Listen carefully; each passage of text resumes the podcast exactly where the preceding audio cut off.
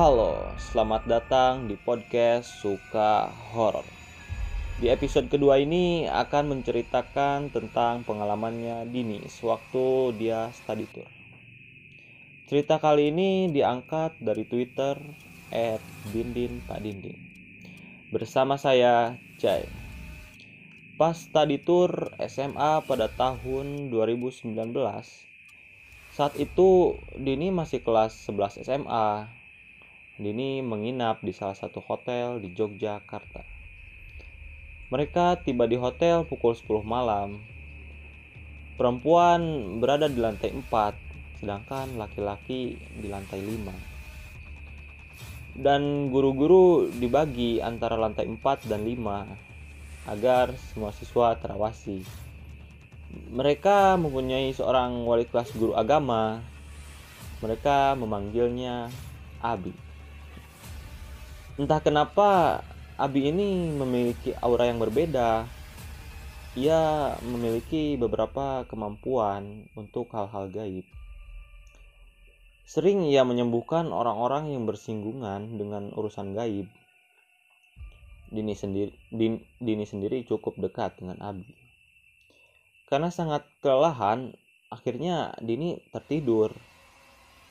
Pukul 2 malam, Dini terbangun dia kaget melihat pintu kamar mandi yang terbuka. Dini pikir mungkin bekas temannya. Lalu masuklah dia ke kamar mandi tersebut. Karena masih agak ngantuk, Dini merem, Dini merem tuh di situ. Dan sayup-sayup Dini dengar ada suara anak ayam. Dini diam tuh di situ oh. Dini diam tuh. Eh Dini diam aja tuh di situ. Dia pikir mungkin ini kan hotel biasa. Mungkin ada kandang ayam di sebelah. Karena suaranya karena suaranya nggak terlalu jelas.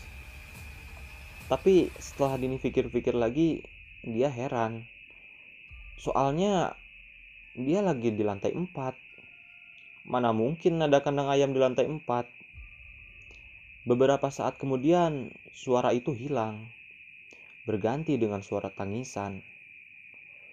Terdengar mungkin sekitar satu menit. Tapi di sini Dini masih berpikir positif. Mungkin teman sebelah kamarnya yang lagi galau. Akhirnya dia selesai akhirnya dia selesai terus keluar dari kamar mandi. Karena tadi di, karena karena tadi karena tadi ini Dini ketiduran dia belum sempet tuh buat beresin barang-barangnya. Lagi asik beresin baju.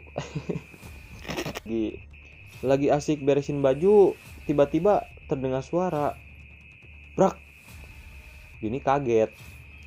Terus dia keluar kamar. Pas dia buka pintu, dia lihat ada laki-laki di ujung lorong.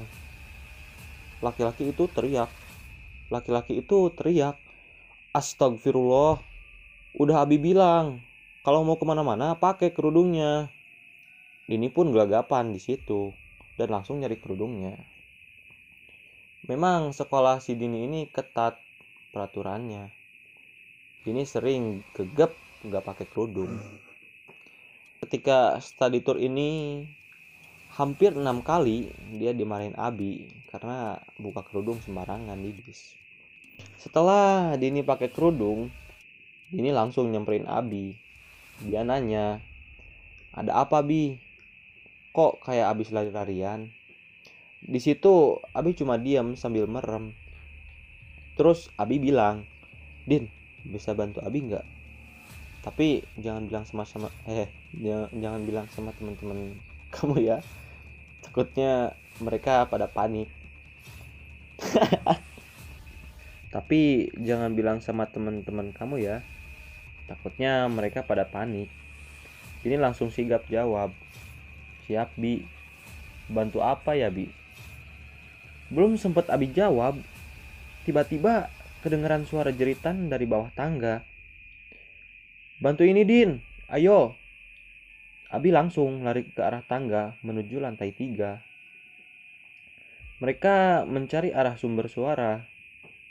Ternyata dari salah satu kamar di tengah lorong. Dini berlari mengikuti Abi dari belakang. Abi langsung ngetuk pintu kamar asal suara jeritan itu. Tapi nggak ada yang buka pintu. Suara jeritan itu nggak berhenti kayak orang lagi kesakitan. Di situ di di, suat, di situasi kayak kayak gitu, Dini langsung eh di situasi kayak gitu, Dini bingung dan malah ngelamun. Dia pikir kok lorong lantai tiga ini gelap. Kenapa lampunya nggak dinyalain? Dan orang-orang kamar sebelah kok nggak ada yang keluar? Padahal lantai 4 aja padahal lantai ke, ke lantai 4 aja kedengeran. Atau mungkin kamar-kamar ini kosong. Lagi ngelamun gitu tiba-tiba pintu kamar kebuka. Ada laki-laki bule yang lagi gemeteran. Dan ada seorang perempuan lokal yang rambutnya acak-acakan Matanya melotot dan tangannya mencengkram kasur. Abi bilang, Dini, pegang tangannya. Kuatin iman kamu, jangan goyah. Kamu manusia, setan gak ada apa-apanya dibanding manusia.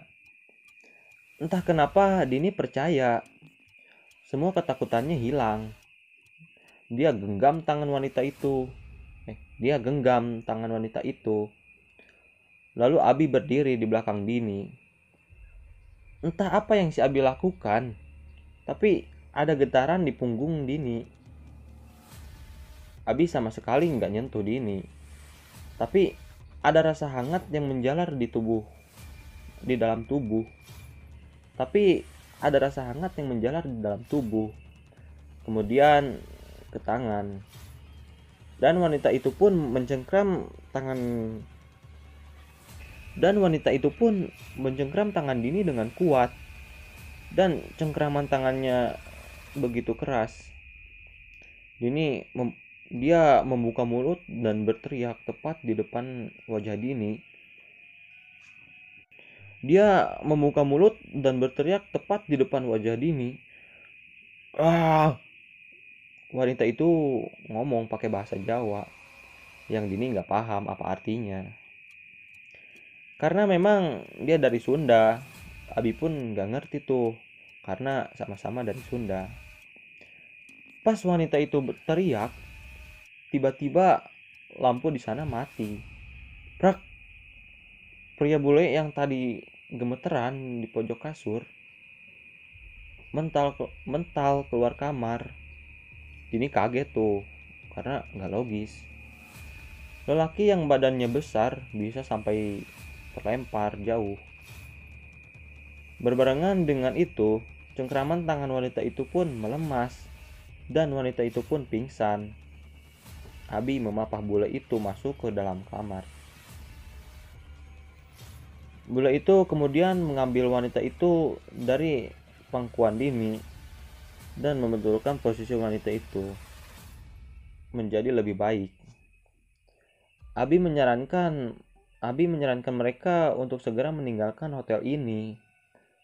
Dan ternyata mereka bukanlah sepasang suami istri. Entah sedang apa mereka entah entah sedang apa yang mereka lakukan. Entah sedang entah sedang apa yang mereka berdua lakukan, padahal bukan sepasang sah. Abi meminta Dini mengambilkan air ada air di ada air mineral di pinggir TV. Kemudian Dini ambil.